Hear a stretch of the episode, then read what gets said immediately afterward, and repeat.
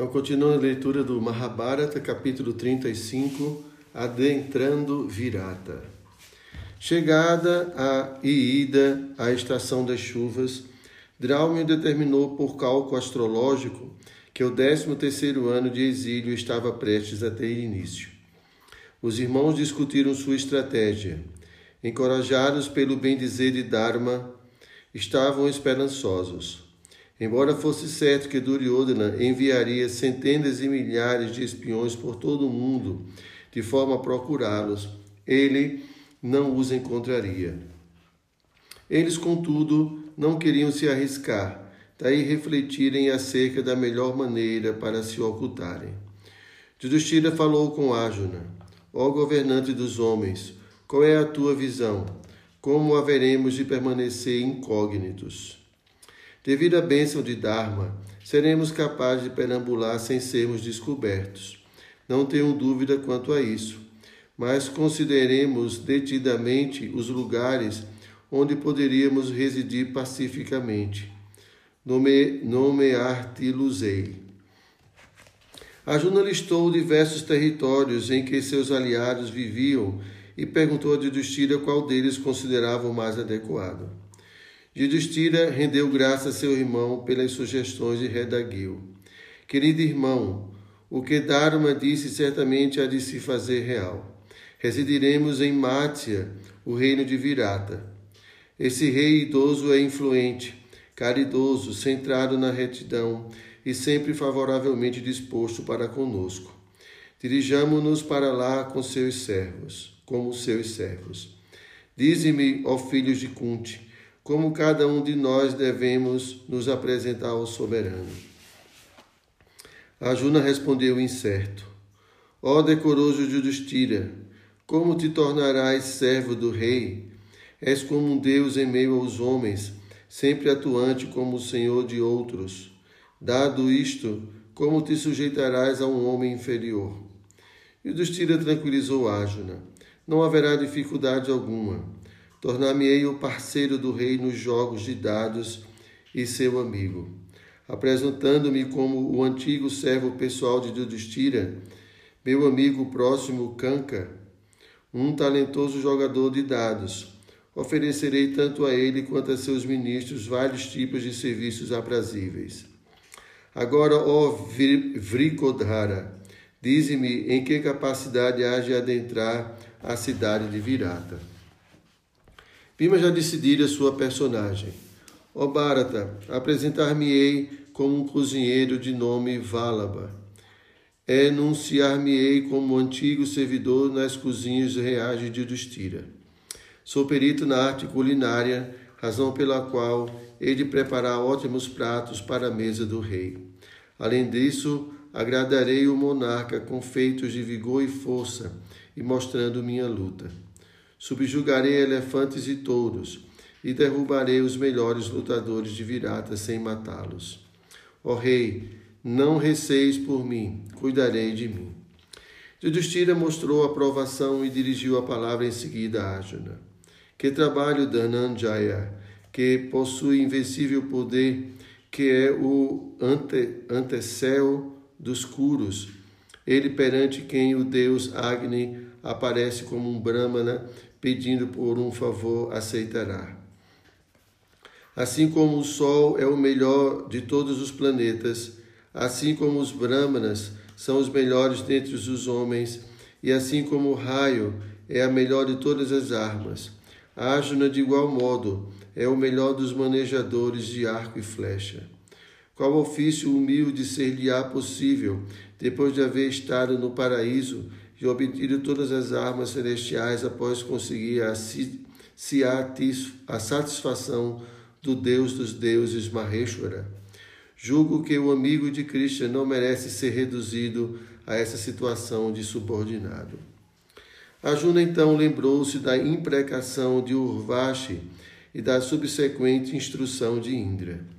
Ó regente da terra, tornar-me-ei membro do terceiro sexo, um eunuco, a fim de homiziar as cicatrizes em meu braço causadas pela corda de meu arco. Usarei numerosas pulseiras e braceletes igualmente numerosos. Com brincos de ouro brilhante e cabelo trançado, apresentar-me-ei ao monarca como Brihanala, e oferecer-me-ei, oferecer-me-lhe-ei para instruir suas damas em canto e dança. Tornei-me douto em tais artes após me instruir com os Gandharvas. Vivendo no harém do monarca, atuarei como uma mulher e agradarei o rei e suas mulheres mediante meus serviços e também é narrando muitas histórias. Ao ser indagado acerca de meu passado, direi que fui anteriormente uma criada no palácio de Yudhishthira. Ó rei, velando minha identidade desta maneira, assim como o fogo se oculta nas cinzas, passarei meus dias durante esse, esse último ano. O Justira olhou incrédulo para Ajuna. Um eunuco? Quão embabascantes são os andares do destino. Ele voltou-se a Nakula e perguntou-lhe como intencionava aparecer diante de Virata. Nakula respondeu: Serei um criador de cavalos conhecido como Gantika. Sou inteiramente versado em todos os aspectos dessa arte, da qual gosto muito. Ó rei, cavalos são-me tão queridos quanto és tua pessoa. Direi a Virata que eu era responsável pelos cavalos de Yudhishthira. Yudhishthira finalmente pediu que Saradeva dissesse-lhe o disfarce que assumiria.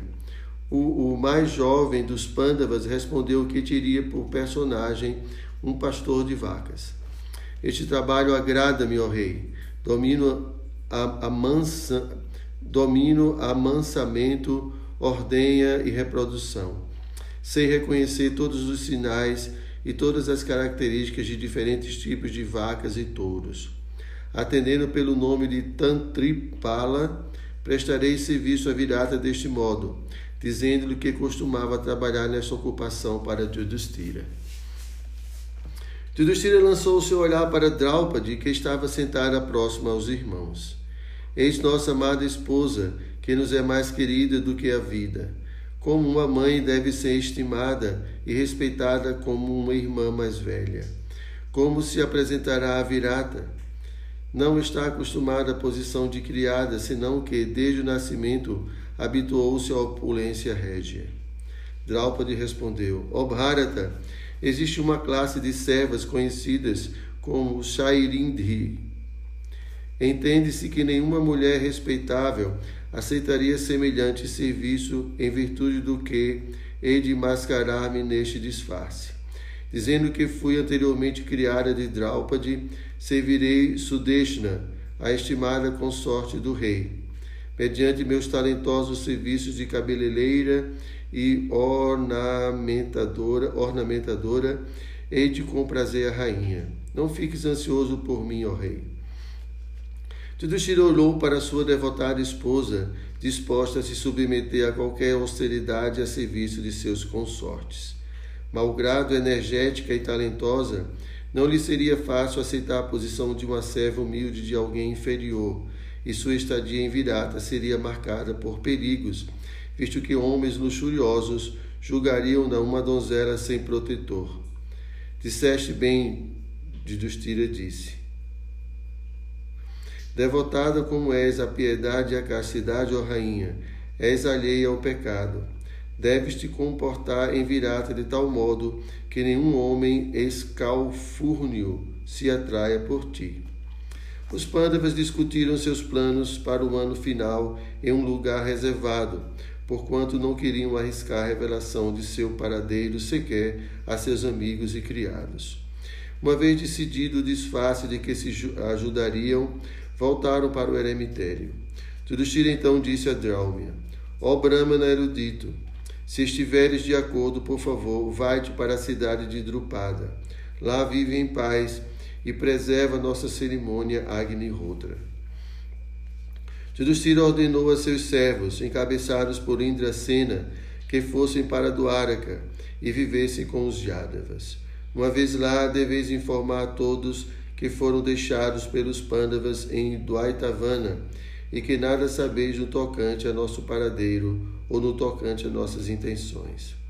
Draumia fez todos os arranjos para a jornada dos Pandavas.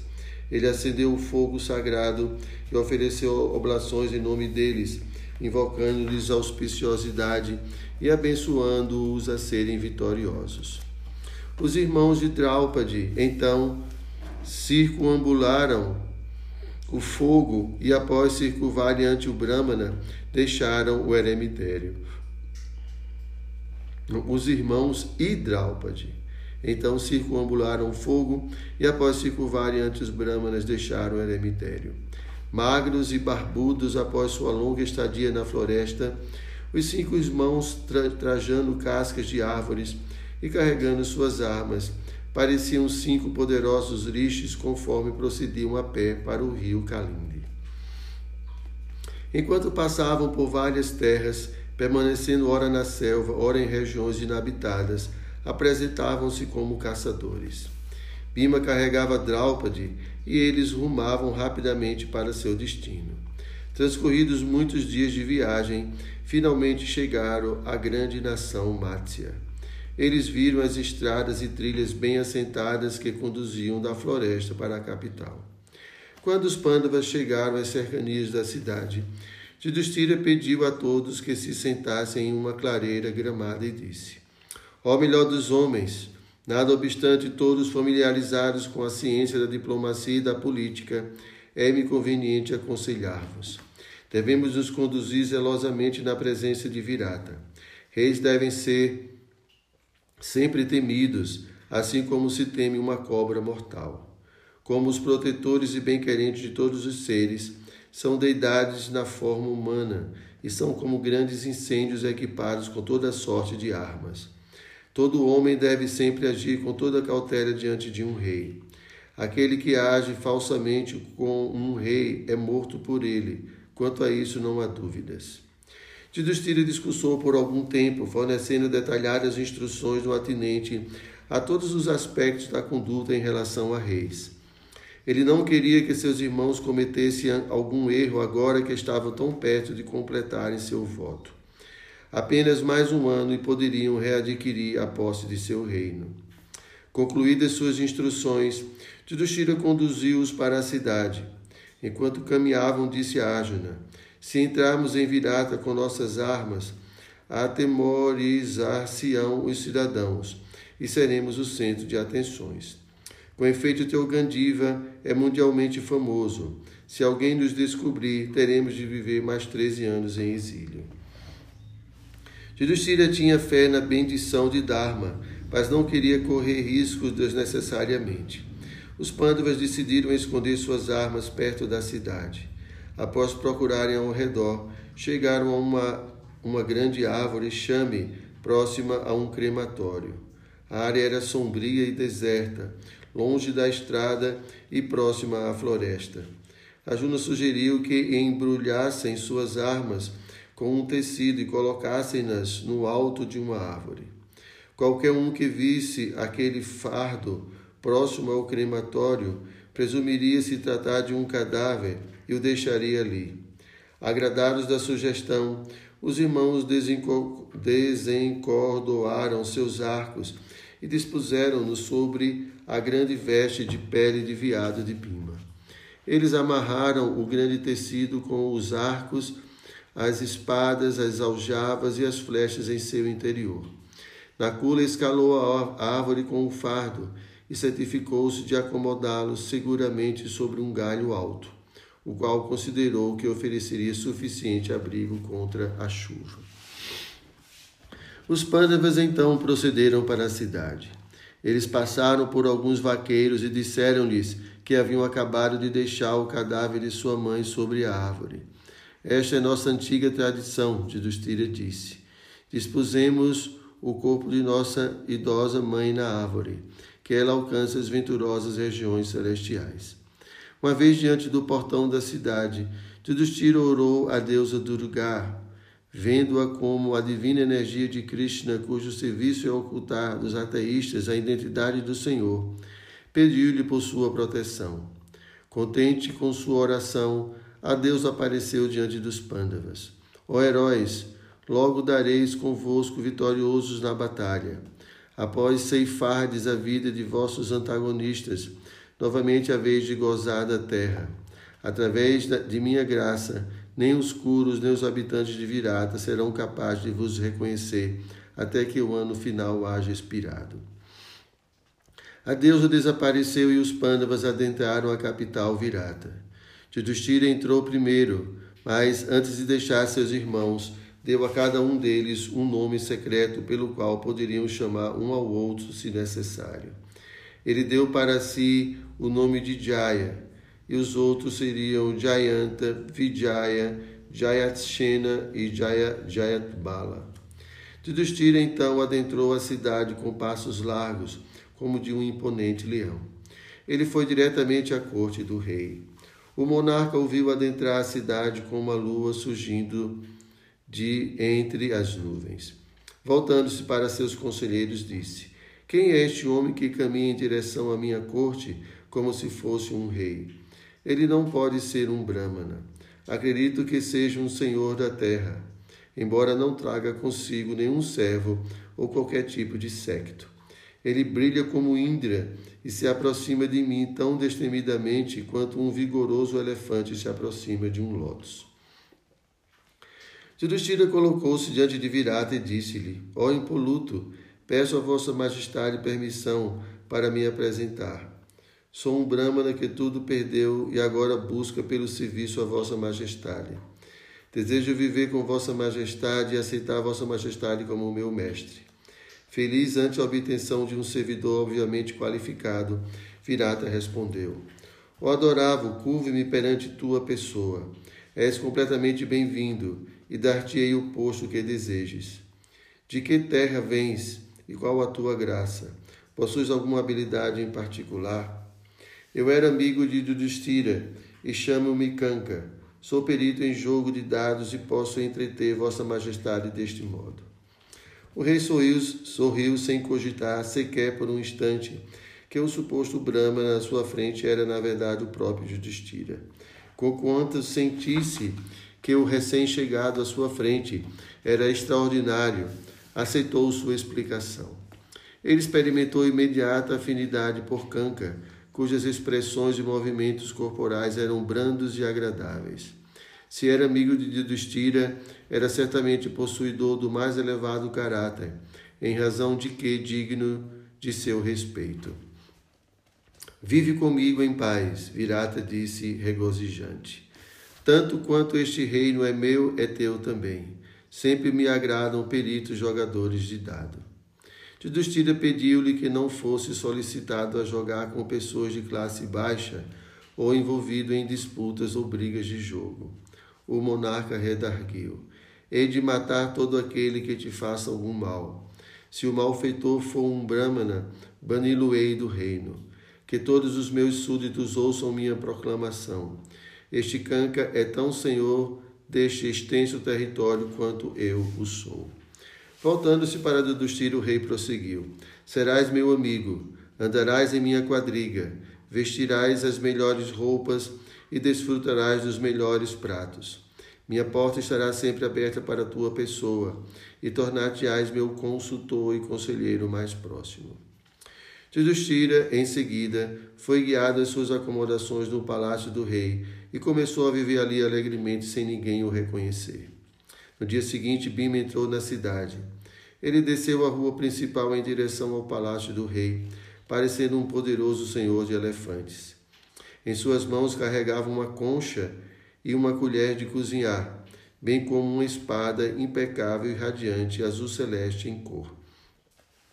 Vestido como um cozinheiro, foi até diante do rei, iluminando a corte real com sua refulgência corpórea.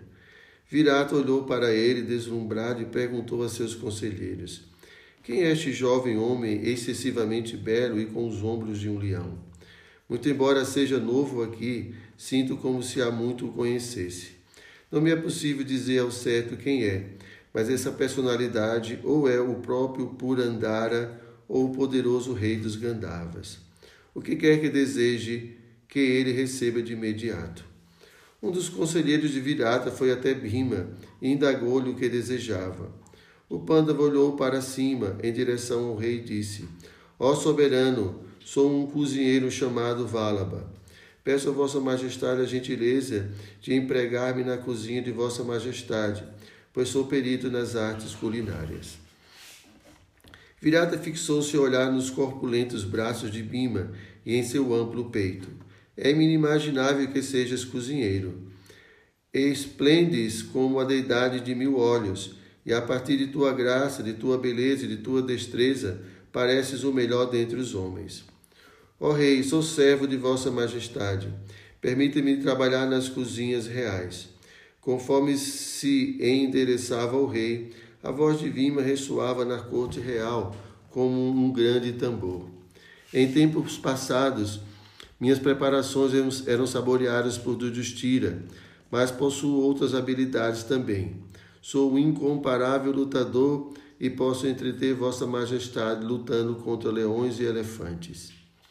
Tal como acontecera com Canca, o rei experimentou imediata afeição por aquela inesperada visita. Aponto-te coordenador de minhas cozinhas. Faço-o, mas não considero semelhante ofício digno de tua pessoa. Quem deveria, isto sim, ser o governante da terra. Pima começou a trabalhar nas cozinhas, tornando-se o cozinheiro favorito do rei. Ninguém o reconheceu.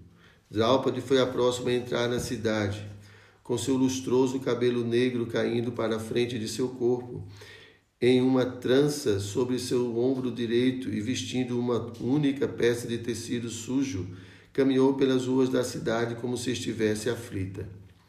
Muitos se juntaram em torno dela e perguntaram-lhe a quem pertencia e o que desejava. Sou uma Sairindri, Draupadi respondeu.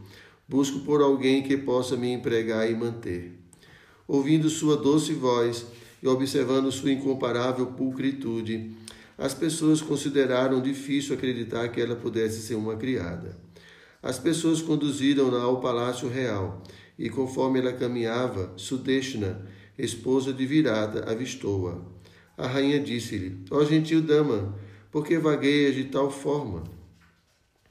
Draupadi repetiu sua história, mas Sudeshna respondeu: Isto não pode ser verdade ó mais bela das mulheres, parece-me que és tu quem poderia empregar numerosos homens e mulheres.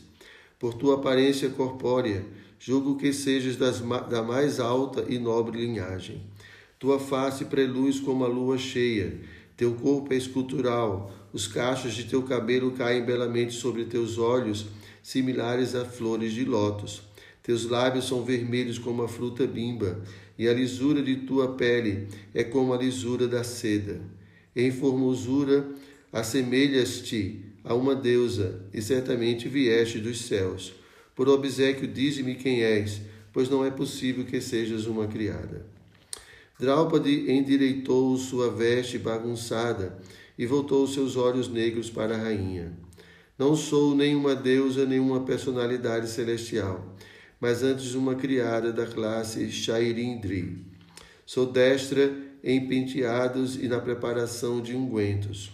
Domino a técnica de fazer belas e variadas guirlandas de jasmim, flores de lótus e lírios. Anteriormente se vi Satyabama, a amada rainha de Krishna, bem como Draupadi, a esposa dos Pandavas. Malini é meu nome. No momento presente, não tenho ocupação, ó rainha. Portanto, peço-te a bondade de me permitir servir no palácio de vossa majestade. Sudeshna contemplava a beleza sem paralelos de Draupadi e percebia sua óbvia origem nobre. Como poderia ser uma criada? De algum modo, muito enriqueceria o palácio. Contudo, que espécie de fascínio exerceria sobre o rei e, com efeito, sobre qualquer outro homem que a visse? A rainha sorriu para Draupadi, mas dirigiu-lhe a palavra em dúvida. Posso conferir-te uma posição de honra e certamente a posição de criada. Não tenho dúvidas quanto a isso. Entretanto, temo que tua beleza avassale o coração do rei. Vendo como até mesmo as mulheres aqui estão olhando para ti, creio inexistir algum homem vivo que poderia resistir aos teus encantos. Parece que até mesmo as árvores estão se curvando de modo a, a pre, prestarem-te homenagem, em razão do que é certo que, tão logo veja tua pessoa, o rei apaixonar-se-á e deixará esta que te fala. Ó mulher de sorrisos cativantes, aquele sobre quem lances teu olhar certamente há de se tornar vítima do Deus do amor. Empregando-te, causarei minha própria ruína. Conquanto eu devesse anelar tua companhia, este é o meu temor. Cobrindo seu longo cabelo com a parte superior de sua veste, Draupadi tranquilizou a rainha. Nem virata, nem homem algum pode ganhar-me, formosa fidalga, dado que possuo cinco esposos Gandharvas. Tais invencíveis heróis sempre me protegem, e jamais eu lançaria um único olhar sobre outro homem. Todavia, eles estipulam certas condições para aqueles que porventura me empreguem. Meus cônjuges desejam que eu não coma nenhum alimento já aceito por outrem, e que eu não seja solicitada a lavar os pés de alguém. Guardando-me secretamente, meus esposos ocasionam o imediato derribamento de qualquer homem que me deseje. Ninguém é capaz de fazer com que eu me desvie do caminho da retidão, ó Rainha. Com efeito, peço a Vossa Majestade que sempre me mantenha protegida de qualquer outros homens. Por conseguinte, Vossa Majestade pode aquietar os receios que visitam sua mente. Sudeshna decidiu empregar Draupadi. Ela prometeu que o seu alimento seria sempre fresco e jamais tocado por outrem, e que não seria requisitada a lavar pés alheios. Draupadi agradeceu-lhe e foi levada pela rainha para os aposentos no interior do palácio, onde deu início à sua vida de criada. Um dia após a entrada de Draupadi em Virata, Saradeva rumou para dentro da cidade como um pastor de vacas. Ele adentrou o pasto das vacas na região do palácio de Virata. Aconteceu de o rei estar visitando seu rebanho quando Saradeva se fez presente. Virata foi até ele e perguntou quem ele era e o que o trazia à cidade. Sou um Vaisha chamado Tantripala, Saradeva respondeu, e costumava trabalhar com as vacas pertencentes aos Pandavas. Sou especialista em criação de gado e desejo prestar-te serviço. Virata observou os largos ombros e grandes braços de Saradeva. Certamente és um Brahmana, um poderoso Kshatra, ele respondeu. O ofício de um administrador caber-te-ia melhor do que o ofício de pastor de vacas. Dize-me de onde és, ou a aflição de teus inimigos, qual ocupação desejas e qual pagamento. Eu costumava residir em Indraprasta, onde cuidava de inumeráveis vacas. Saradeva respondeu. Sei tudo sobre criação de gado. Ó Rei, tudo o que desejo é residência e alimentação, e servirei Vossa Majestade do melhor de minha habilidade. O rei deferiu a solicitação de Saradeva. Tenho cem mil vacas. Estas, juntamente com seus pastores, ficarão sob os teus cuidados. Vive pacificamente nesse reino e garantirei que receberás tudo o que desejes. No dia após a entrada de Saradeva, outro estranho foi visto atravessando o portão da cidade. Com um corpo enorme e adornado com vestes e ornamentos femininos, foi até o palácio do rei, fazendo a terra tremer com seus passos, apesar de caminhar com um, pote, um porte de uma mulher de quadris largos. Ele colocou-se diante do rei com seu corpo coberto por camadas de sedas coloridas. Seus braços estavam igualmente cobertos estes por numerosos braceletes de ouro, fazendo-o parecer um colossal e gracioso elefante decorado ali presente na corte real. Virata olhou-o surpreso. Ele perguntou a seus cortesãos: Quem é esta pessoa? Jamais vi semelhante a alguém. Quando nenhum deles pôde identificá-lo, o rei voltou-se para Asna e disse: Pareces possuidor do poder de um residente dos planetas celestiais. Em tua tez jovem enegrecida, assemelhas-te a um senhor de elefantes. Malgrado teus braceletes e finos brincos de ouro e teus cabelos trançados, brilhas como um deus enguirlandado e equipado com armadura e armas. Torna-te como meu filho ou como eu mesmo.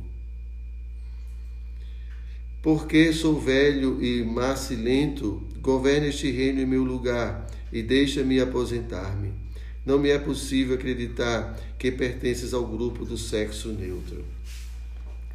Em uma, em uma voz profunda que ecoou pela corte, a Juna respondeu: Canto, danço e toco instrumentos musicais.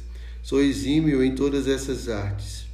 Ó Deus entre os homens, peço a Vossa Majestade que me designe o serviço à filha de Vossa Majestade, o Tará, e eu serei seu professor de dança. Por favor, rogo a Vossa Majestade que não me pergunte como obtive esta forma, visto que semelhante indagação apenas ampliaria a minha dor. Ó Rei, apresento-me a Vossa Majestade. Sou Brihanala, um filho, uma filha sem pais. Virata olhava embabascado para Brihanala. Após testar tua pessoa, alegremente o nomearei instrutor de minha filha. Sinto, entretanto, que em vez de aceitar tão humilde serviço, mereces reinar a terra. O rei ordenou que belas mulheres examinassem Brihanala, de modo a assegurarem que era destituído de luxúria. Ele também solicitou a ele que exibisse suas habilidades de canto e dança. As mulheres reportaram que não havia perigo, e o rei, após ver sua perícia celestial, com muito gosto apontou Brihanala, o professor da princesa Utara. No disfarce de eunuco, Juna passou a viver com as mulheres no palácio de Virata, instruindo-as em canto, no tocar de instrumentos musicais e também nos vários estilos de dança que aprendera com os Gandhavas. Devido à maldição de Urvashi, não experienciou qualquer perturbação na presença das mulheres e logo se tornou deveras querido entre elas. Ninguém suspeitou que ele era, na verdade, o mundialmente renomado Pandava. Restava apenas Nakula entrar em Virata. Então, no dia seguinte, apareceu na cidade. Os cidadãos viram-no caminhando pelas ruas como o sol surgindo de trás das nuvens. Indo até os estábulos reais, começou a examinar os cavalos. Quando o rei viu ali fulgurante como uma personalidade celestial, mandou ser chamado à corte real. Nakula apresentou-se: Ó rei, toda vitória a vossa majestade. Sou o cavalariço conhecido como Grantrika. Era anteriormente empregado de Yudhishthira e sou versado em todas as artes da criação de cavalos. Conheço o temperamento dos cavalos e domino-os completamente. Sob meus cuidados, é muito raro um animal adoecer e nem mesmo as éguas se revelam fracas. Peço a Vossa Majestade que me empregue nesta capacidade, ó Rei, e prometo a Vossa Majestade que servirei Vossa Majestade oferecendo o melhor de mim. Virata olhou para o homem alto e poderoso diante dele, homem este que parecia nascido na aristocracia. Não havia dúvidas de que ele era possuidor das habilidades que alegava possuir, motivo pelo qual o rei aceitou empregá-lo. Encarregar-te-ás de meus estábulos e de todos os que trabalham neles, incluindo meus quadrigários. A mim parece ser um rei, e ver-te ver é-me tão prazeroso quanto certamente era a Yudhishthira. Indago-me como estará aquele irrepreensível Pandava, sem servos como tua pessoa. Havendo logrado exposições que desejaram, os cinco irmãos de Draupadi começaram seu ano final de, em exílio. Insuspeito, permaneciam.